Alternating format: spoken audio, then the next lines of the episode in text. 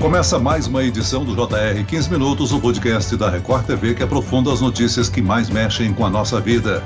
O Jornal da Record exibe nesta semana uma série de reportagens especiais que mostram o avanço do agronegócio no Brasil nos últimos anos. De tecnologia de ponta a recorde de safra, o ruralismo brasileiro se desenvolve cada vez mais e se torna referência para o mundo.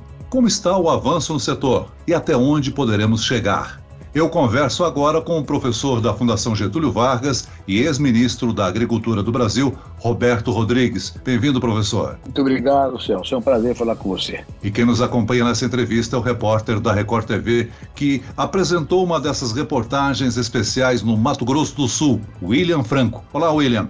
Qual o destaque entre esses avanços do agronegócio no centro-oeste do Brasil? Oi, Celso. Oi, professor. Prazer poder falar com vocês. Pois é, a região centro-oeste aí se destacando na modernização, é, antenada aí na informação sempre para levar tecnologia de ponta para o campo. Tem fazenda aqui em Mato Grosso do Sul, por exemplo, que está fazendo a inseminação das vacas com 14 meses de vida. Isso quando no Brasil acontece lá pelos 30 meses, né? Uma ação precoce que garante aí mais genética e também padrão de qualidade. Isso sem falar na questão da integração pecuária-floresta, que é um dos assuntos que a gente vai falar melhor aqui na nossa conversa de hoje, viu? Isso, William. O professor, segundo a Embrapa, a empresa brasileira de pesquisa agropecuária, o agro brasileiro alimenta 800 milhões de pessoas. Primeiro, não é brincadeira a frase de que o Brasil alimenta o mundo, não é, professor? É verdade. Nós estamos exportando hoje, Celso, para mais de 180 países em todos os continentes realmente é uma coisa notável. E aí o próprio Embrapa prevê que nos próximos 10 anos chegaremos a atender um bilhão de pessoas do mundo todo. Realmente é uma enorme contribuição do Brasil para acabar com a fome no mundo. Agora, vamos citar os principais, os maiores parceiros comerciais. E a soja, que ainda é o alimento mais exportado pelo Brasil, né, professor? O Brasil é hoje o maior produtor mundial e o maior exportador mundial de soja também uma atividade espetacular com uma característica curiosa, viu, Celso? Quando você perguntou para o William como é que as coisas evoluíram, eu sou formado em Piracicaba, no Luiz de Queiroz, em 1965, há 56 anos, portanto. Olha que coisa notável. Quando eu me formei em Piracicaba, o Brasil tinha 400 mil hectares de soja concentrado no Rio Grande do Sul, produzindo 1.200 quilos por hectare. Hoje nós temos 40 milhões de hectares no Brasil, produzindo 3.600 quilos por hectare. Então a produtividade modificou por 3 e a, e a área plantada espetacularmente evoluiu. E por isso que transformamos o país no maior exportador mundial de soja com ênfase para a China, que é hoje de longe nosso maior comprador. E além da soja, né, professor, o Brasil é hoje o maior produtor e exportador de café no mundo. E num dos episódios da série a gente vai falar o quanto é, evoluiu a questão da colheita. Professor, o Brasil é hoje o que mais investe em tecnologia de ponta no setor do agronegócio. Mas em quais áreas nós somos pioneiros? Nós somos os maiores exportadores mundiais. Soja, quando eu falo soja, é complexo soja. É grão, óleo e farelo, tudo somado.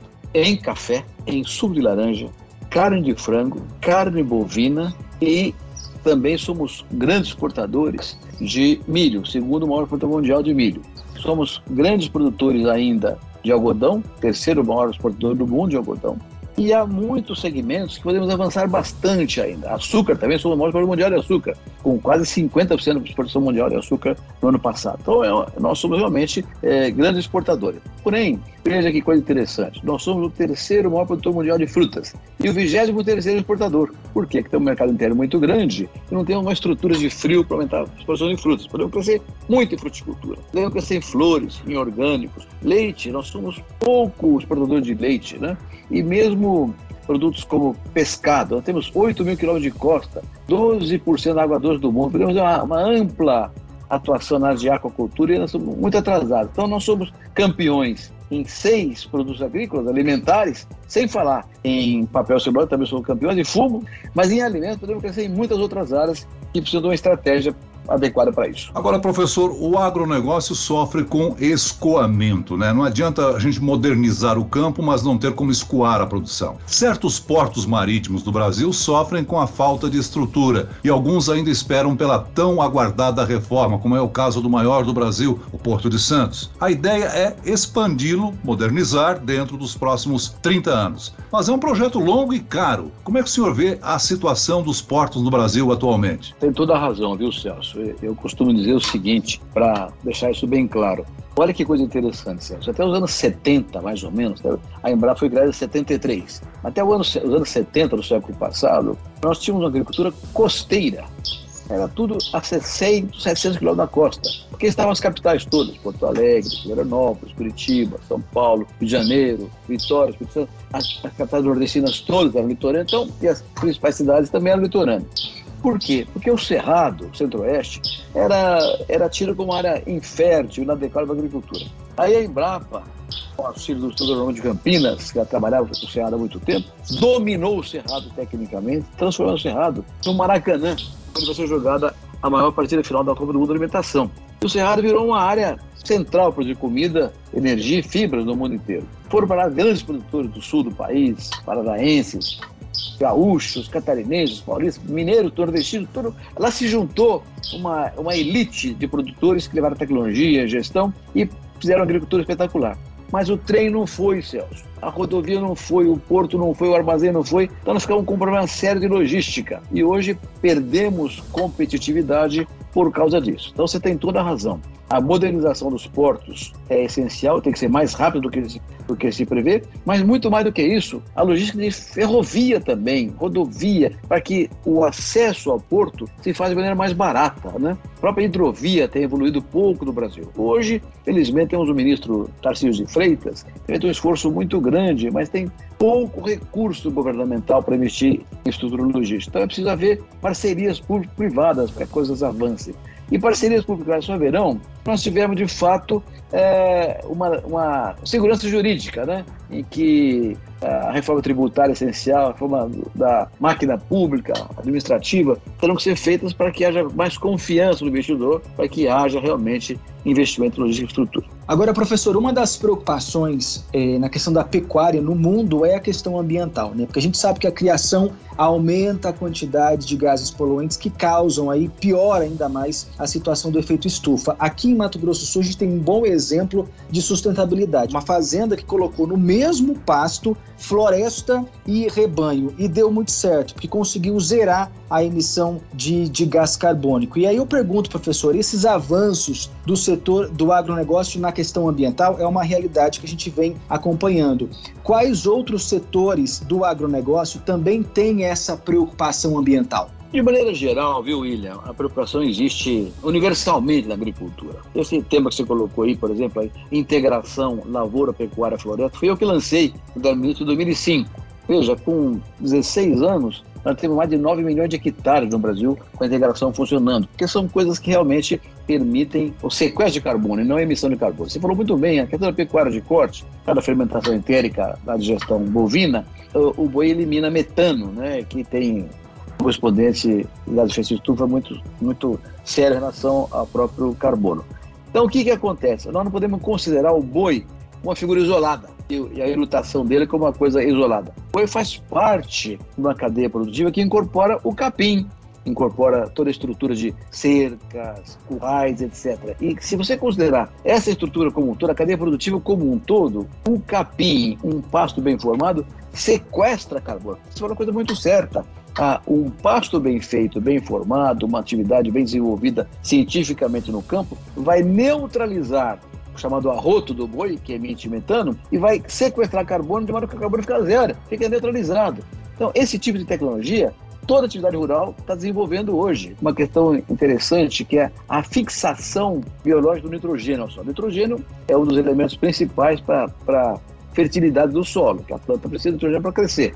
E hoje nós já estamos fixando nitrogênio é, biologicamente. A, a semente da soja é tratada com um elemento, um pó, que tem uma bactéria que vai acabar filtrando a atmosfera, trazendo da atmosfera o nitrogênio fica fixado na raiz da soja, de modo que a, a fertilização se faz com a, com a questão biológica. Isso é muito importante, porque reduz a demanda fertilizantes químicos ou minerais e abre um espaço muito maior para a área orgânica no país, que o Brasil faz isso com muita competência. Hoje também em cana-de-açúcar a mesma coisa, café, laranja, há um, um avanço muito grande na sustentabilidade da atividade produtiva no Brasil. Professor, o Brasil é o maior exportador de carne bovina. Os Estados Unidos são os maiores produtores, né? O senhor diria que o país sofre críticas a respeito de desmatamento, expansão de pasto e tudo mais. O senhor diria que o processo de criação do gado bovino no Brasil é extremamente racional ou ele pode ser melhorado? A verdade é o seguinte, Celso. Qualquer atividade pode ser melhorada. O que nós temos que considerar no Brasil é que tem uma pecuária muito sustentável. No entanto, a agropecuária inteirinha é sustentável no Brasil, o agronegócio é sustentável no Brasil. No entanto, você tem lá na Amazônia aventureiros que desmatam ilegalmente. Isso é inaceitável, viu, Celso? Porque, embora tenhamos uma atividade sustentável, uma produção técnica, científica reconhecida do mundo inteiro, a ilegalidade, ser desmatamento, de incêndio, contratos não cumpridos, a questão legal do Código Florestal, por exemplo, que é o código mais rigoroso do mundo, não ser cumprido integralmente, isso perturba a imagem do Brasil. Que o que nós precisamos fazer é acabar com a ilegalidade, seja ela qual for, em ser tudo que for crime, tem que ser punido, tem que acabar com isso, porque a nossa imagem é deturpada por uma minoria insignificante de aventureiros que realmente atrapalham a nossa condição internacional. Isso acaba afetando as relações comerciais, né, professor? Agora, essa é. semana, o presidente Bolsonaro esteve em Dubai e em conversas com o chefe dos Emirados Árabes, discutiu justamente a questão da agricultura. Quais interesses comerciais existem entre Brasil e Emirados nessa área? Como é que as relações bilaterais poderiam ser fortalecidas? O Brasil, hoje, como eu disse anteriormente, exporta para mais de 160 países. Né? Uh, e o que está crescendo muito são países emergentes, sobretudo na Ásia, mas também entre os países árabes há um espaço muito grande para crescer. E, e, nós precisamos realmente fazer acordos bilaterais e a diplomacia tem que trabalhar muito bem para que esses acordos permitam um relacionamento comercial mais, mais forte. Por que, que dois ou três países ou grupo de países fazem um acordo comercial entre eles? Para aumentar o comércio. Aumentar o comércio para quê? Para aumentar a renda, a riqueza e a zona de empregos. Então, uma relação comercial sólida, é, baseada em acordos escritos e formais, dá muito mais expectativa para o país produtor, para o importador, da forma que você cria uma estratégia de aumentar a produção com o mercado garantido lá fora. Então é fundamental realmente a gente abra mais mercado. Professor, o senhor falou há pouco sobre a imagem do Brasil, né? A gente vê mesmo o nosso país como uma potência nessa produção mundial de soja, de carne, do café também.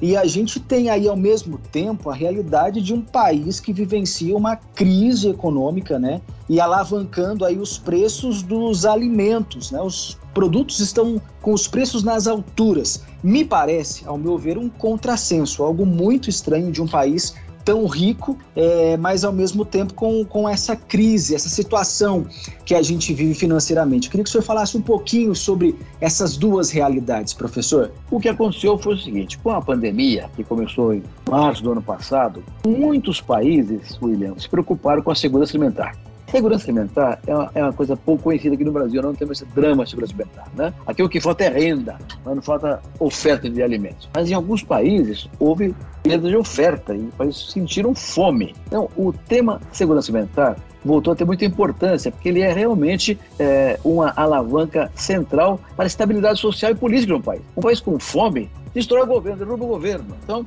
a, a, o que aconteceu foi isso. A pandemia exigiu que vários países que tinham problema de abastecimento interno pressionassem o mercado para comprar mais. Isso, infelizmente, coincidiu, em 2020, em que os estoques mundiais eram baixos por questões climáticas adversas em várias regiões do planeta. Então, nós tínhamos estoques baixos e nós tínhamos uma demanda crescente, ou seja, oferta pequena e demanda grande. Ora, essa lei, a lei da oferta e procura, é uma lei irrevogável. Toda vez que a oferta é menor do que a demanda, os preços sobem. Quando a oferta é maior, os preços caem. O que aconteceu com a pandemia foi isso. A demanda mundial cresceu por uma oferta pequena. Então, a inflação de alimentos, William, não é um tema do Brasil, é um tema global. Os preços do mundo inteiro explodiram e aí, uma outra consequência curiosíssima. Com preços muito bons, agricultores do mundo inteiro aumentaram a área de plantio. Aumentando a área de plantio, tem mais fertilizante, mais defensivo, mais máquinas agrícolas, mais semente. Então, os insumos também subiram de preço, os custos de produção aumentaram bastante. Então, essa é uma circunstância, é uma conjuntura, William,